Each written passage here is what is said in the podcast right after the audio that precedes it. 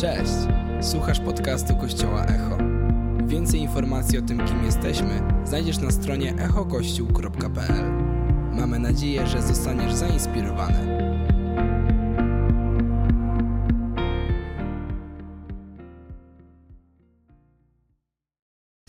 Ja się nazywam Ewa, witam was wszystkich bardzo serdecznie jeszcze raz. Jeżeli jesteście gośćmi, bardzo miło nam was widzieć, bardzo miło, że jesteście z nami, was też chcemy poznać, z wami też chcemy porozmawiać po spotkaniu. I kochani, mam ten przywilej i tą radość, żeby dzisiaj domknąć to wszystko, o czym mówiliśmy przez cały miesiąc. W każdym miesiącu mamy serię, mówimy w tym samym temacie i w tym miesiącu mieliśmy hasło na wspólnej. I to nie dlatego, że mamy sentyment do telenoweli, niekoniecznie, nie będzie następnej serii Klan, Złotopolscy, nie bójmy się, ale dlaczego to hasło? Bo chcemy sobie przypomnieć co jakiś czas, kim chcemy być i jaka jest esencja naszej wspólnoty. Dlaczego jesteśmy tacy, jacy jesteśmy? I mówiliśmy o tym na początku, że my nie chcemy chodzić do kościoła, że to nie ma sensu.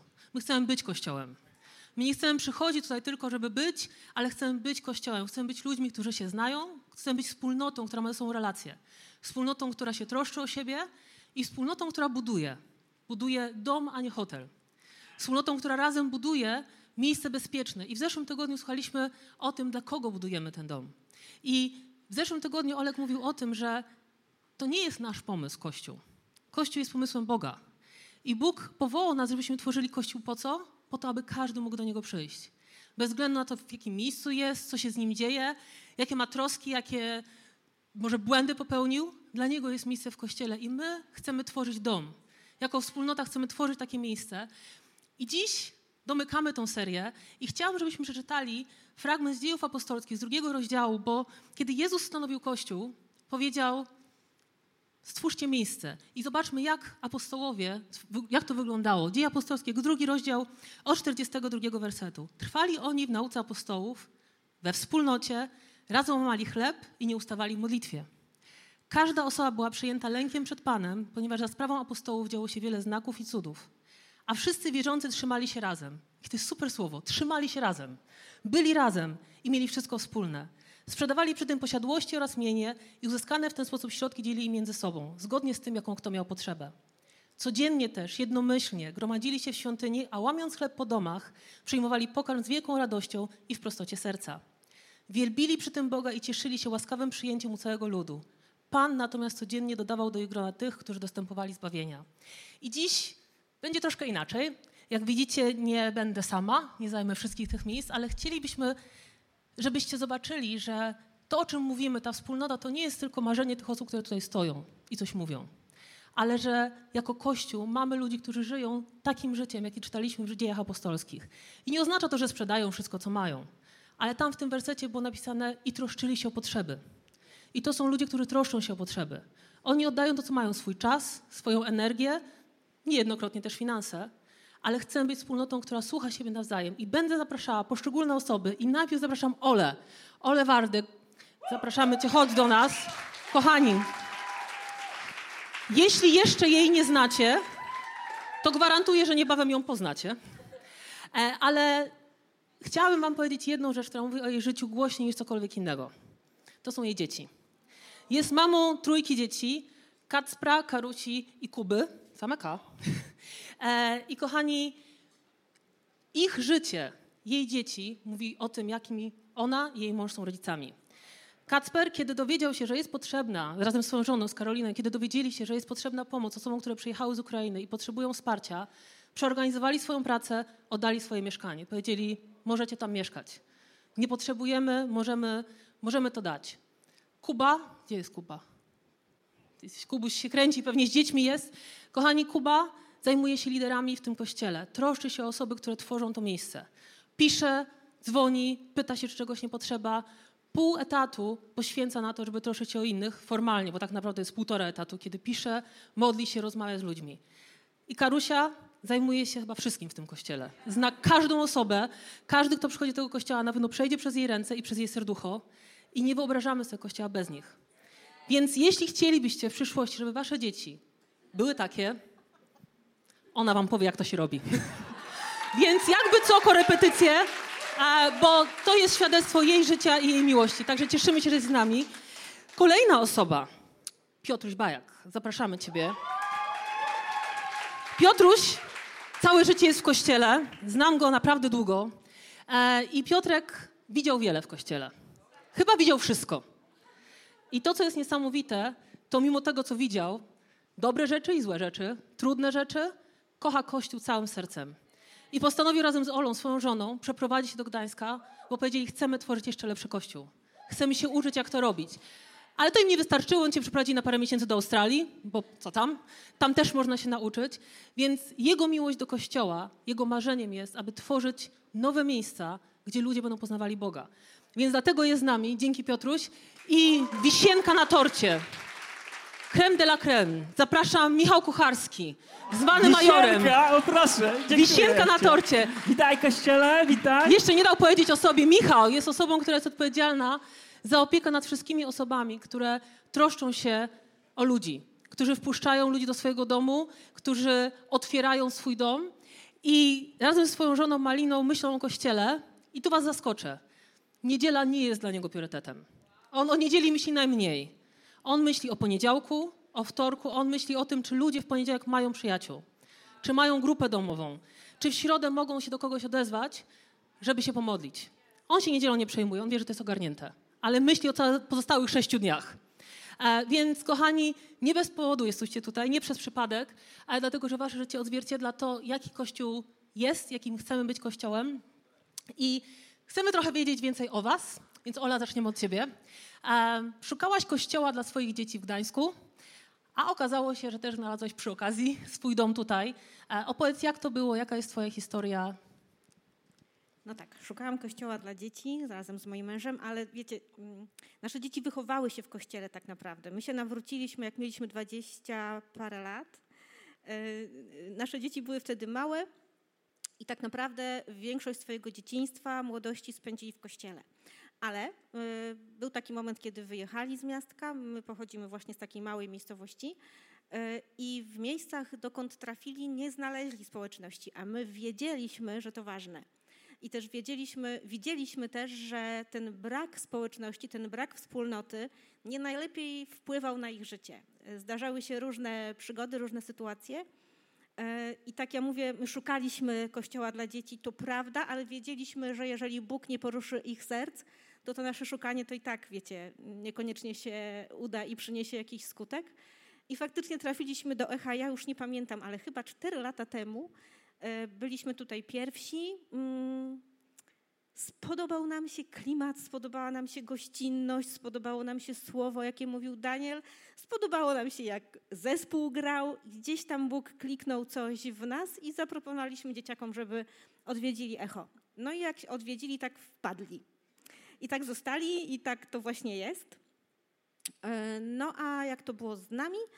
My wtedy nie myśleliśmy, że to będzie miejsce dla nas i nie myśleliśmy też wtedy o przeprowadzce, o wyprowadzce z tego naszego miejsca, gdzie mieszkaliśmy, bo tam mieliśmy, mówiąc krótko, ogarnięte życie. Ale mój mąż padł na pomysł, a w zasadzie myślę, że to Pan Bóg mu taki pomysł podsunął, że trzeba zmienić miejsce mieszkania, miejsce życia, bo mieliśmy za daleko do dzieci, to był jeden powód. A drugi to wiedzieliśmy, że Echo to może być również nasze miejsce, bo nie chcieliśmy wcześniej, jakby ja w ogóle nie brałam pod uwagę wyprowadzki z tego względu, że nie chciałam trafić w jakąś taką kościelną pustynię, taką bez wspólnoty, bez ludzi, których mogłabym poznawać i o których bym wiedziała, że oni też szukają Boga. Więc kiedy okazało się, że Echo jest domem dla naszych dzieci, to pomyśleliśmy, że może być też dla nas, więc były 2 powody, dzieciaki i Kościół, dlatego się przeprowadziliśmy. Wspaniale, przeprowadzki są dobre. No właśnie, Piotrek, ty się przeprowadzałeś też z różnych powodów, przede wszystkim z powodu Kościoła. Dlaczego według ciebie Kościół jest ważny dla Boga? Dlaczego to jest takie istotne, że mówimy o Kościele i chcemy go tworzyć? Ja zacznę może trochę przewrotnie. Zacznę od tego, czy kojarzycie coś takiego jak piramida potrzeb Masłowa? I to, co mnie naprawdę tak może nie jakoś bardzo zaskoczyło, ale potwierdziło mi to, co myślę o Kościele, to jest to, że po potrzebach fizjologicznych, najbardziej podstawowych, bez których po prostu nasz organizm nie jest w stanie funkcjonować. I po potrzebie bezpieczeństwa, czyli kiedy nasz organizm działa i kiedy nie grozi nam żadne niebezpieczeństwo, nie ma zagrożenia życia, nie musimy przed niczym uciekać, następną potrzebą, jaka jest, to jest potrzeba przynależności. A w tej przynależności zawiera się potrzeba bycia zauważonym, bycia zaakceptowanym i bycia pokochanym. I jeżeli, jakby słyszeliśmy już to przez te ostatnie kilka niedziel, ale też to ciągle będę powtarzał, bo to jest ważne, że Kościół nie jest w ogóle miejscem, nie jest żadną instytucją, nie jest żadnym brandem, nie jest, wiecie, jakąś nazwą, pod którą się mieści kilka rzeczy, które ten Kościół robi, tylko to jest grupa ludzi, których po prostu łączy Bóg. I kochamy Boga i ze względu na to, że kochamy Boga, chcemy być razem. On nas łączy. Wiecie, do tego stopnia nas łączy, że często w Kościele poznajemy ludzi, których gdyby nie Kościół, nigdy byśmy nie poznali. I podam prosty przykład. Ja jestem z zawodu muzykiem. Razem w zespole, który prowadzimy z moją żoną, tutaj gra z nami Paweł Ciesiński, który jest fizykiem teoretycznym. I po prostu jest to nierealne, żebyśmy się poznali, gdyby nie Kościół. Nie ma żadnego połączenia innego niż to, że po prostu Pan Bóg to jakoś posklejał w całość. A kochamy się, uwielbiamy razem spędzać czas i nawet bym nie wiedział o tym, jak bardzo mogę lubić taką osobę jak fizyk teoretyczny, gdyby nie to, że Pan Bóg nas włożył w jedno miejsce między tych samych ludzi.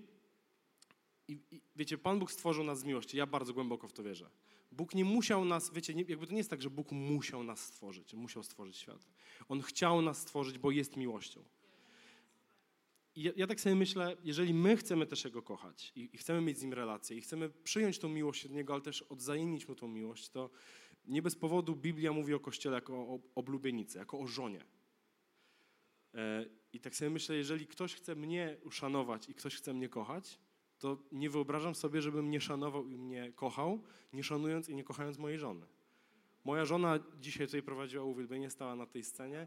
Jesteśmy razem 7 lat, 5 lat po ślubie i gdyby ktoś na moich oczach okazywał jej brak szacunku, to ja bym się czuł nieszanowany. Nie ma możliwości, żeby ktoś mnie szanował i kochał, nie szanując, nie kochając mojej żony. I wierzę, że tak samo Bóg patrzy na swój Kościół. Wiecie, On kocha każdego z nas z osobna, ale każdego z nas tak samo mocno w tym samym czasie.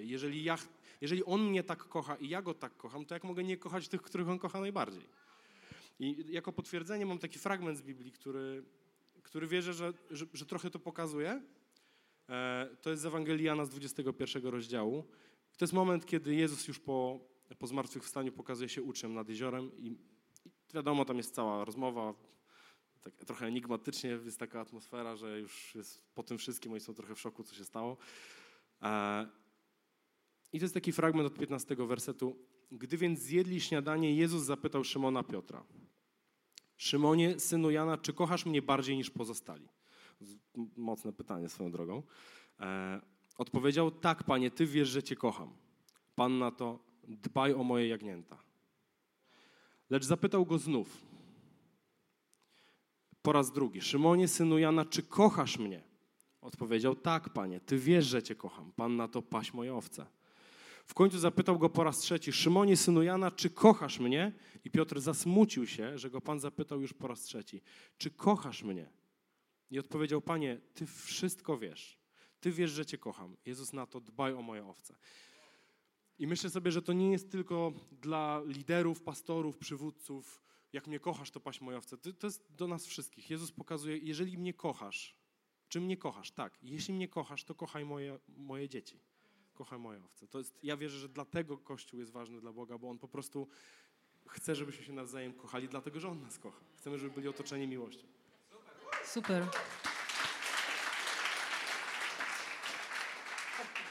No właśnie. Michale, w tym fragmencie, który czytaliśmy, widzieliśmy, że się spotykali uczniowie, troszczyli się o siebie nawzajem, ale spotykali się w domach. Czemu to bycie razem, to wspólne jedzenie, ten czas był taki ważny? Ej, świetna odpowiedź, Piotrusia, aż mi głupio po nim zacząć. I w ogóle w takim towarzystwie być, w ogóle Ola była u fryzjera. Kochani, pięknie wygląda, prawda? Nie mogłem tego nie powiedzieć. A Piotruś tylko umył włosy i wiecie, nie? Cudowni ludzie, z nimi budować Kościół i właśnie, kochani, kocham Kościół za to właśnie, że możemy po prostu cieszyć się nawet takimi rzeczami i to jest wyjątkowe. Dlaczego jedzenie? Dlaczego jedzenie ma znaczenie? potrzebujemy jedzenia i Piotruś wspomniał o piramidzie Masłowa, ale nie o tym chciałem mówić. Zobaczyłem piękną wartość w jedzeniu. Nie wiem, ktokolwiek prowadzi grupę domową albo zaprasza ludzi do siebie, to wie, że jedzenie też jest bardzo praktyczne, bo jeżeli ktoś bardzo dużo mówi, to w końcu jest ten moment, że wiecie, coś weźmie do buzi, się zamka buzię i wtedy możesz ty też coś powiedzieć. Tak więc jedzenie jest super, ale w ogóle jedzenie, sorry, że tak dużo o jedzeniu, ale jedzenie, kocham jedzenie. Jedzenie pobudza zmysły, ale też jeżeli kogoś odwiedzasz i zjesz coś pysznego, to później kojarzysz tą osobę z tym daniem. I na przykład, kochani, ostatnio Piotruś i Ola, no zawsze będę was widział już tego pieczonego łososia w posypce pistacjowej, to było takie pyszne, to risotto, to naprawdę. U Oli byłem, pamiętam do dzisiaj smak tego wina, takiej ilości wina. Nie, to było cudowne, kochani, nie było dużo, było po Bożemu. Kochani, jedzenie ma znaczenie, Kościół jest piękny, bo Kościół to nie tylko niedziela. I ja bym... Już Ewcia powiedziała trochę o niedzieli, że ona nie jest dla mnie ważna. Ja kocham niedzielę, bo w Dziejach Apostolskich, kiedy to się wszystko rozpoczęło, i to jest ciekawe, jak to się rozpoczęło. Kiedy Jezus odszedł i powiedział uczniom, zgromadźcie się razem, bądźcie razem do momentu, aż nie przyjdzie na was obietnica z nieba, obietnica od mojego Ojca. I przyszedł Duch Święty. I zesłanie Ducha Świętego to się uznaje za początek Kościoła. I to jest bardzo ciekawe, że oni mieli być razem, mieli wspólnie, czekali 50 dni. Jak myślicie, co oni robili? No jedli między innymi, ale byli razem, przebywali, zachęcali się, byli ze sobą. I ciekawe, i rozpoczyna się piękna przygoda Kościół, rozpoczyna się Kościół. I czytamy dzisiaj Dzieje Apostolskie z zapartym tchem. Wiele cudów się działo, ale wiecie co? Dzieje Apostolskie to są historie opisane na przestrzeni 30 lat. My dzisiaj to czytamy i to nas porusza, to nas zachęca, ale to było 30 lat ich życia. I ciekawe jest, rzeczywiście Kościół się rozwijał w domach, oni się spotykali, razem wędrowali, tam były podróże misyjne. Paweł w jednym miejscu spędził 3 lata, w innym 1,5 roku. I to właśnie było na przestrzeni czasu. I tak się zastanawiałem, skąd oni jakby czerpali taki styl życia, skąd oni to wzięli? Ja myślę, że to właśnie zaobserwowali u Jezusa. Jak oni chodzili z Jezusem, jak Jezus chodził do domów grzeszników, jak On z nimi tam przebywał, jak On z nimi rozmawiał. Dlatego Kościół się rodzi w domu, Kościół się rodzi podczas rozmowy, podczas kiedy możemy się zainspirować, dzielić się swoją wiarą i zachęcać się swoją wiarą. I nie wierzę w Kościół, kiedy się spotykamy tylko raz w tygodniu, kiedy nie znamy swoich imion. Jest takie niezwykłe małżeństwo opisane w Dziejach Apostolskich. Była to Akwila i Pryscylla. I to było małżeństwo, które otwierało intencjonalnie swój dom na Ewangelię. Na początku mieszkali w Rzymie, później cesarz Klaudiusz wypędził wszystkich Żydów, to się przeprowadzili z Rzymu, to się przeprowadzili do Koryntu i tam założyli swój dom, otworzyli na Ewangelię. I tam Paweł przebywał z nimi, tam Paweł ich budował, oni budowali Pawła, apostoła. I później znowu były prześladowania, znowu się przeprowadzili do Efezu i tam znowu, co zrobili? Otworzyli swój dom na Ewangelię i czytamy mnóstwo świadectw. Jest wiele wersetów w Dziejach Apostolskich, gdzie mówimy, że w ich domu była głoszona Ewangelia, w ich domu się zgromadzali. I kochani, przeczytajcie sobie tak na koniec 16 rozdział listu do Rzymian. To jest rozdział, który się czyta, Paweł wymienia ciągle. Pozdrówcie Pryscylla, Akwillę. Przekażcie też pozdrowienia Kościołowi, którym gromadzi się w ich domu. Pozdrówcie mojego ukochanego Epeneusza. I wymienia, wiecie co, 20 nazwisk, 20 imion. Mówi mojego serdecznego, przyjaciela, towarzysza. I to jest Kościół.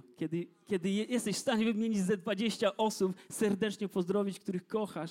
Ja dzisiaj miała być z nami Ula, jest chora. Naprawdę się przejmuje tym. Jest Michał w szpitalu, się tym przejmuje. To są imiona, które możemy wymieniać. Jeżeli potrafisz wymieniać imiona ludzi w Kościele, to znaczy, że wiesz, czym jest Kościół. Amen.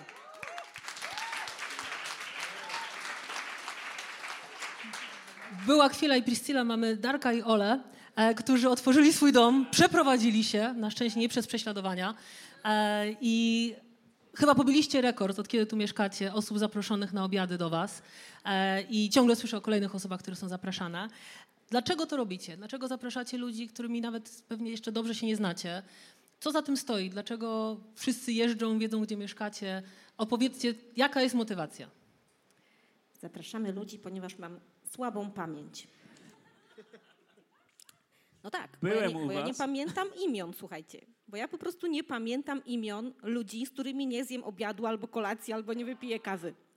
Ja mam taki problem od dawna, uczę w szkole miliard lat i nawet, wiecie, jak dzieciaki siadały u mnie w klasie, to zawsze pilnowałam, żeby one siedziały na swoich miejscach, ale ja stałam z przodu, a te dzieci siedziały tam, więc jakby jak siedziały tam, gdzie powinny, to ja kojarzyłam miejsce z imieniem. No, a tutaj nie stoję z przodu i jakby nie widzę was z tej strony, więc nie ma opcji, nie zapamiętam. Ale tak na serio, to zapraszamy ludzi do domu dlatego, ponieważ po prostu chcemy ich poznać. Chcemy powiedzieć, Piotruś, widzę cię. Tak, z Awatara to był najpiękniejszy chyba tekst, jaki pamiętam. Naprawdę chcemy ich zobaczyć, takimi jakimi są, takimi na ile pozwolą nam się poznać.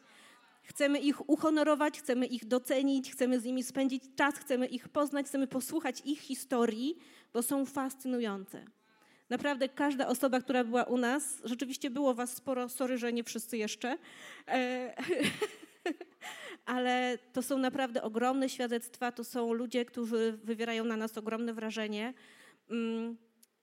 Ta praca w szkole trochę, wiecie, trochę ryje banie.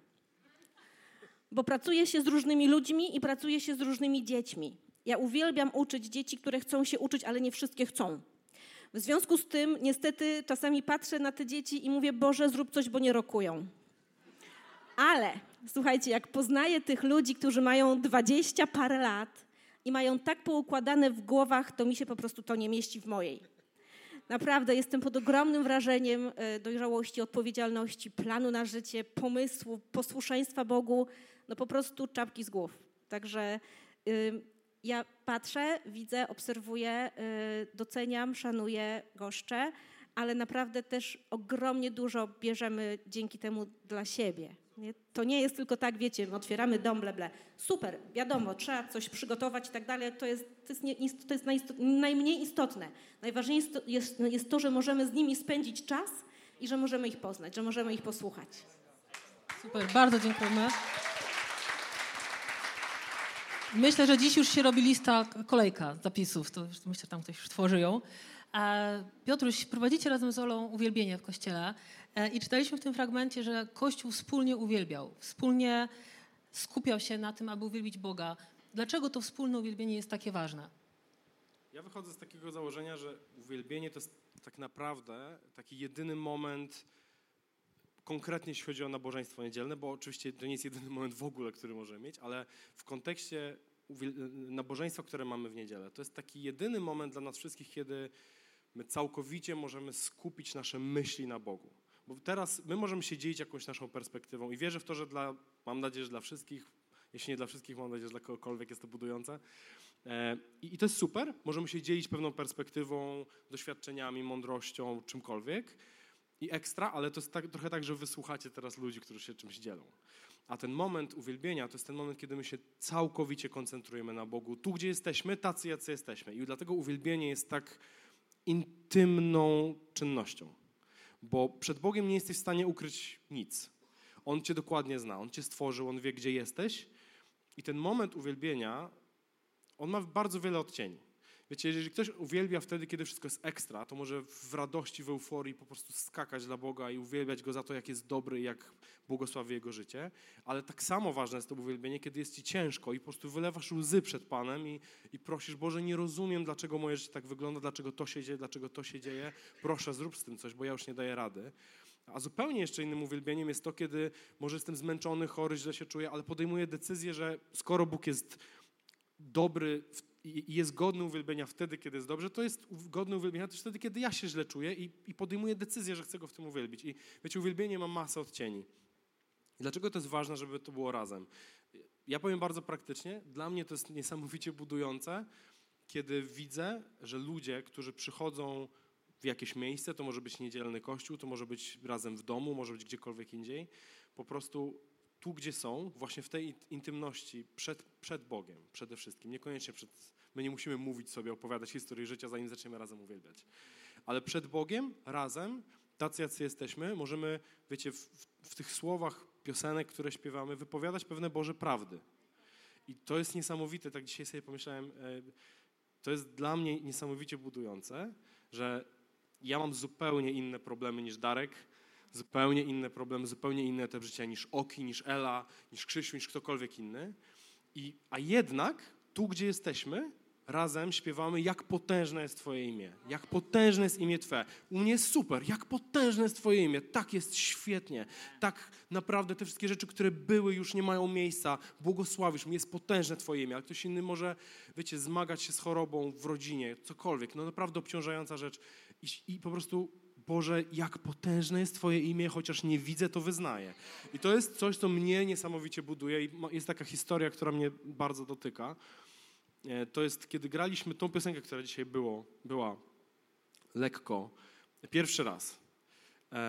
I Dima, nie wiem, czy Dima jest tutaj dzisiaj, nie widzę Dimy, ale przyszedł po całym nabożeństwie do nas i mówi, że kiedy śpiewaliśmy tą piosenkę, pierwszy raz on nie znał jej wcześniej, mówi, kiedy śpiewaliśmy, kiedy ja widzę chorych, ty widzisz uzdrowionych, Bóg powiedział do mnie, że dzisiaj będę uzdrowiony. Dima od kilku tygodni zmagał się z bólem kręgosłupa. I mówi, będziesz dzisiaj uzdrowiony. I zaczął śpiewać razem z nami. Po prostu dał się prowadzić w uwielbieniu. Kiedy ja widzę chorych, ty widzisz uzdrowionych. On miał tak naprawdę, wiecie, był chory. On mógł mówić, no nie jestem uzdrowiony. A jednak zdecydował się, że będzie wyznawał to. Kiedy ja widzę chorych, ty widzisz uzdrowionych i Bóg go uleczył w jednym momencie. Przychodzi do nas po nabożeństwie i mówi, zostałem dzisiaj uzdrowiony w czasie tej piosenki. I to jest Bóg szanuje naszą wiarę, Bóg patrzy na naszą wiarę i możemy swoją wiarę w jedności po prostu budować. Patrzę, ja może dzisiaj mam gorszy dzień, ale patrzę na to, jak uwielbia Darek. I naprawdę Darek pięknie uwielbia, zupełnie inaczej niż ja. Zupełnie inaczej niż ja. Ale to jest dla mnie piękne, że wiecie, ja mogę dzisiaj tutaj stać i być trochę zmęczony, ale patrzę na to, jak on uwielbia, wiedząc, że ma swoje rzeczy, z którymi się zmaga. I myślę sobie, wow, to buduje moją wiarę, że pomimo tego, że zmaga się z jakimiś rzeczami, uwielbia. Chcę też tak uwielbiać, chcę też mieć tą postawę.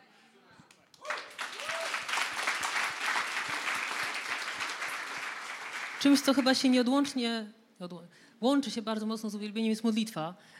I też jesteś odpowiedzialny za zespół ludzi, którzy się w tygodniu modli o te wszystkie prośby, o karty proszę i dziękuję, które są. Czemu warto się wspólnie modlić? Jaką ty widzisz wartość właśnie w wspólnej modlitwie i oddawaniu spraw Bogu? Modlitwa to jest temat. Pozwólcie, że przeczytam 5 wersetów, które wprowadzą pięknie w ten temat. Z listu do Jakuba. Czy jest wśród was ktoś w nieszczęściu? Jeśli tak, niech się modli. Cieszy się ktoś? Niech śpiewa pieśni. Czy ktoś pośród was choruje? Jeśli tak, to niech przywoła starszych kościoła i niech się modlą nad nim wraz z namaszczeniem go oliwą w imieniu Pana. Modlitwa wiary uratuje chorego, Pan go podźwignie. A jeśli dopuści się grzechów, będą mu przebaczone. Wyznawajcie zatem grzechy jedni drugim i módlcie się o siebie nawzajem, abyście w ten sposób zostali uzdrowieni. Modlitwa sprawiedliwego może odnieść wielki skutek. Kochani, ten fragment bardzo, bardzo jasno pokazuje, gdzie jest nasz pierwszy adres, pod który musimy iść, kiedy coś się dzieje. I to jest dla mnie niezwykłe, bo tu nie jest napisane, że jeżeli coś ci się dzieje, jeżeli upadniesz, jeżeli się potkniesz, żebyś się oddalił, żebyś się zamknął w swoich 4 ścianach, żebyś to przeżywał sam, że musisz to przepracować sam, ty i Bóg, że nie możesz nikomu o tym mówić. To jest zupełnie odwrotne. To jest wielkie oszustwo, że jeżeli tak myślisz. Bóg powoła nas do wspólnoty, żebyśmy byli razem. I teraz, jeżeli coś się dzieje, to pierwsze, co musisz zrobić, to naprawdę dzisiaj jest prościej, bo możesz wysłać SMS-a. Ej, módlcie się, potrzebuję was. I na tym polega, i o tym mówi ten fragment. Jeżeli coś ci się dzieje, jeżeli chorujesz, przywołaj ludzi, którzy z wiarą będą się o ciebie modlili. I kochani, jest wiele historii, które mnie porusza osobiście, które pokazują praktyczny wymiar wspólnoty, ale też taki duchowy, praktyczny. Jedna osoba, która mówi, że przeprowadzając się do Gdańska, myślała, że będzie samotna, bo nie była stąd. I się bała trochę tej samotności, bo wiedziała, że kiedy będzie sama, nikt jej nie pomoże, nikt jej w razie czego nie będzie miała do kogo zawołać o pomoc. Ale znalazła się ta osoba w wspólnocie, w grupce domowej, W Kościele mamy grupy domowe, ludzie. Wierzymy, że im Kościół staje się większy, powinien stawać się mniejszy. Właśnie robi się przez to, że mamy siebie nawzajem na grupce domowej, gdzie nie jesteś anonimowy. I przed świętami, w kluczowym momencie popsuł się ich samochód. Nie byli w stanie się ruszać, przemieszczać. Poważny problem. I wiadomość z grupy domowej od ludzi. W przeciągu paru sekund znalazły się dwa samochody, żeby użyczyć, pożyczyć. Czy to nie jest piękne? Historia osoby, która... Wiecie co? Wspólnota to też jest przeżywanie radości, ale też żałoby. W ostatnim czasie przeżyliśmy i przeżywamy dwie żałoby. Dwie młode osoby za szybko odeszły z tego świata. To nie były osoby z Kościoła, ale to były rodziny dotknięte tą tragedią, które znają się z osobami z Kościoła, które się przyjaźnią i które są rodziną. I wiecie co, to jest ciężki czas, ale czasami, pomimo tego, że nie rozumiemy, co się dzieje, możemy być blisko tych osób. I taka wiadomość od osoby. Nie byłam w stanie odpowiadać na wiadomości, nie byłam w stanie rozmawiać, ale świadomość, że są ludzie, którzy mnie kochają, którzy się modlą, którzy wiem, że są blisko, spowodowało, że dzisiaj jestem w Kościele i dalej mogę trwać i wiem, że jesteśmy razem. I takie piękne słowo, koinonia, mówiliśmy o nim. Koinonia znaczy wspólnota, ale głoska z tego słowa koinonos oznacza towarzyszyć. I to jest piękne, że w Kościele nie chodzi o to, żeby być tylko, ale żeby iść razem, żeby sobie towarzyszyć. I ostatnia historia, która mnie też porusza. To pewna osoba, która chodziła długi czas na terapię, była na lekach, trafiła do wspólnoty. Ewangelia trafiła do jej serca. Znam ludzi, którzy się modlili o tą osobę, którzy pokochali tą osobę, którzy się troszczyli o tą osobę. Później przy kolejnej wizycie u lekarza słyszy, co się zmieniło pani, czy pani bierze jakieś dodatkowe leki? Co jeszcze pani bierze? Nie, nic nie biorę. Coś się musiało zmienić. Tak, trafiłam do wspólnoty. Mam ludzi, którzy mnie kochają, którzy się ze mną modlą. Tak, to jest to. To już wiem, co się zmieniło. Kochani, zmienia się, kiedy jesteśmy razem. I to tym jest wspólnota, tym jest koinonia, tym jest Kościół. Kiedy jesteśmy razem, kiedy ja znam Piotrka, kiedy on zna mnie, kiedy możemy się podzielić swoim sercem, kiedy nasze serce jest blisko razem, możemy powiedzieć, zmagam się z tym, módl się o mnie. I kochani, od września, wczoraj Ela mi powiedziała, czy przedwczoraj, od września ponad 200 kart dziękuję. A karty dziękuję to są wysłuchane modlitwy.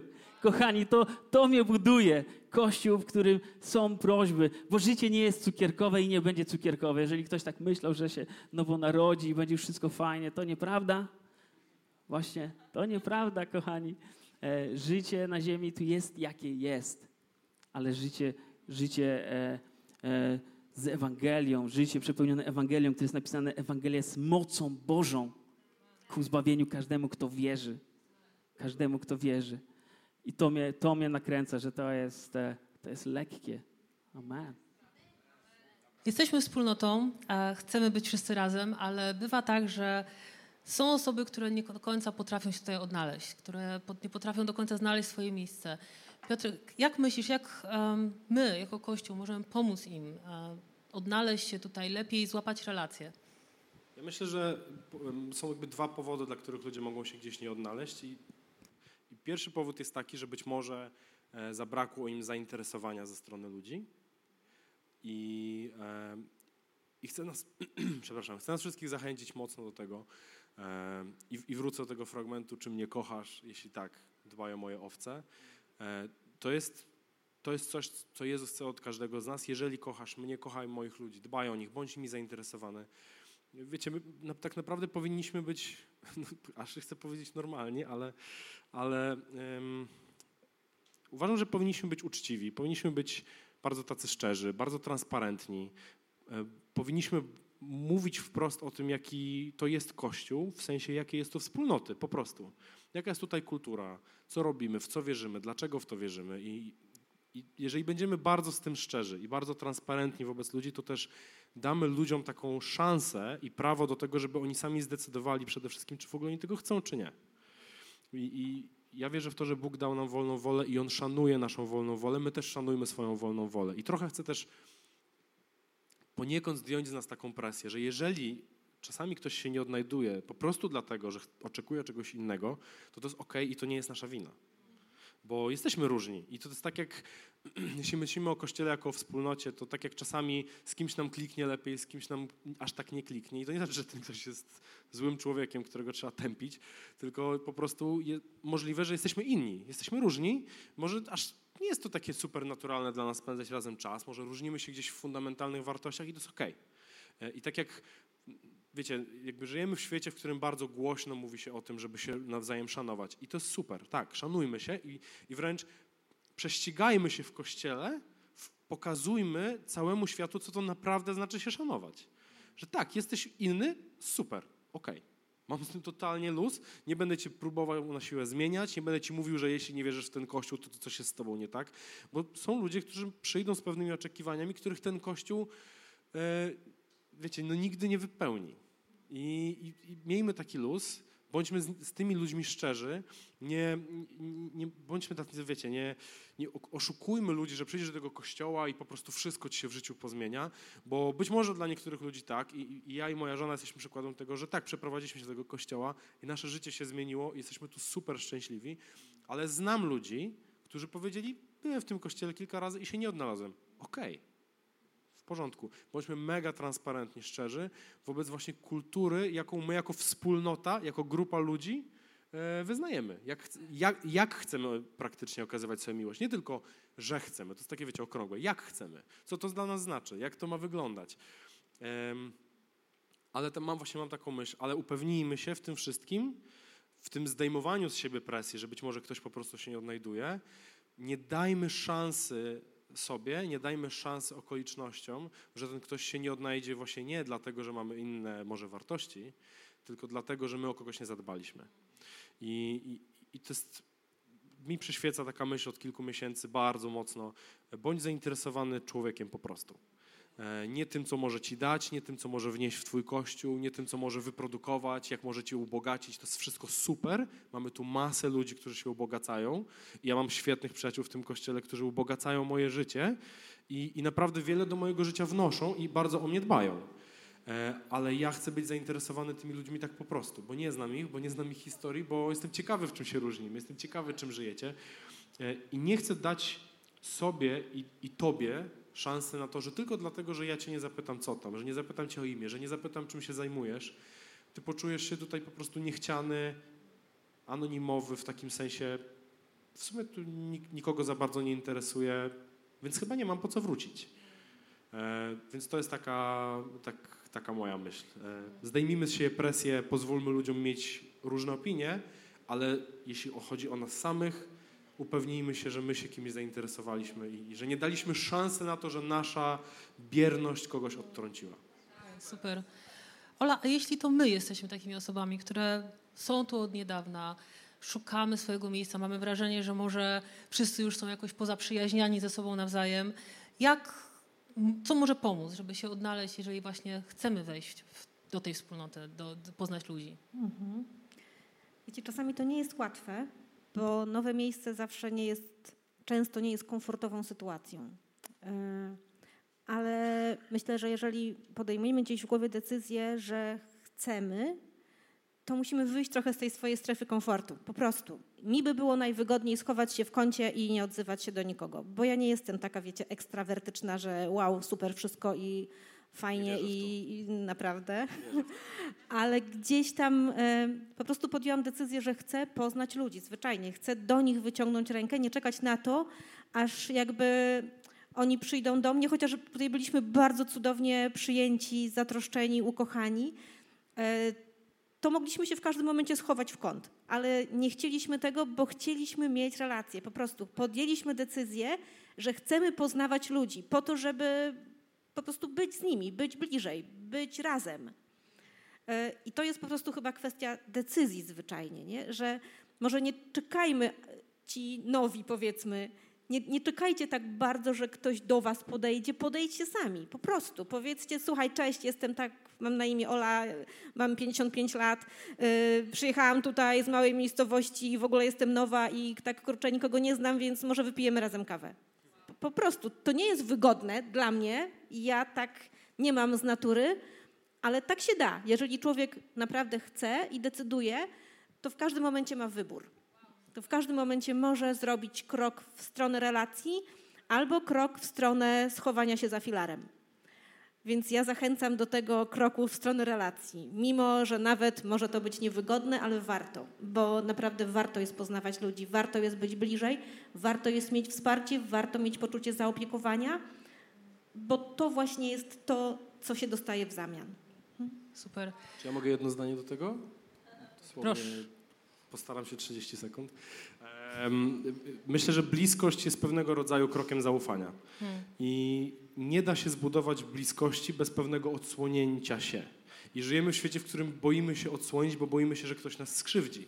I wszyscy to znamy, tak? Że ktoś kiedyś mógł po prostu nasze zaufanie nadwyrężyć i nas po prostu zranić, ale ja wierzę w to, że tworzymy Kościół, w którym my się po prostu kochamy i o siebie dbamy i miejmy w głowie, że czasami ktoś może zrobić coś, co będzie dla nas dziwne i może nas zaboleć, ale miejmy też taką łaskę dla ludzi, że czasami to może wynikać z tego, że mamy inny rodzaj komunikacji. Miejmy takie domniemanie niewinności, że może ktoś chciał dobrze, ale nie potrafił. I bądźmy, miejmy taką odwagę, żeby się odsłonić czasami troszkę. To nie musi być od razu wszystko, ale trochę się odsłonić, bo bez tego nie zbudujemy bliskości. Jedno jeszcze zdanie, słuchajcie, bo są mega akcje w Kościele, z których warto jest skorzystać. Jest Alfa, jest Wzrost, jest Fundament, jest Hello Echo. I słuchajcie, bierzcie to, korzystajcie, bo ja na Alfę poszłam po to, żeby poznać ludzi. I to jest też metoda, więc jeżeli jest wam niewygodnie gdzieś tam indywidualnie do kogoś podejść, no to przyjdźcie tam, gdzie jest nas więcej. I tam na pewno znajdziecie zaopiekowanie i fajnych ludzi. Nie wiedziałam, czy ktoś jeszcze chce coś powiedzieć. A kochani, myślę, że już widzicie, dlaczego oni zostali tutaj zaproszeni, bo oni tym żyją i mają tyle do powiedzenia, że jeszcze podejrzałam, żeby chcieli mówić więcej. I bardzo wam dziękujemy. Dziękuję wam za to, że podzieliliście się swoim sercem.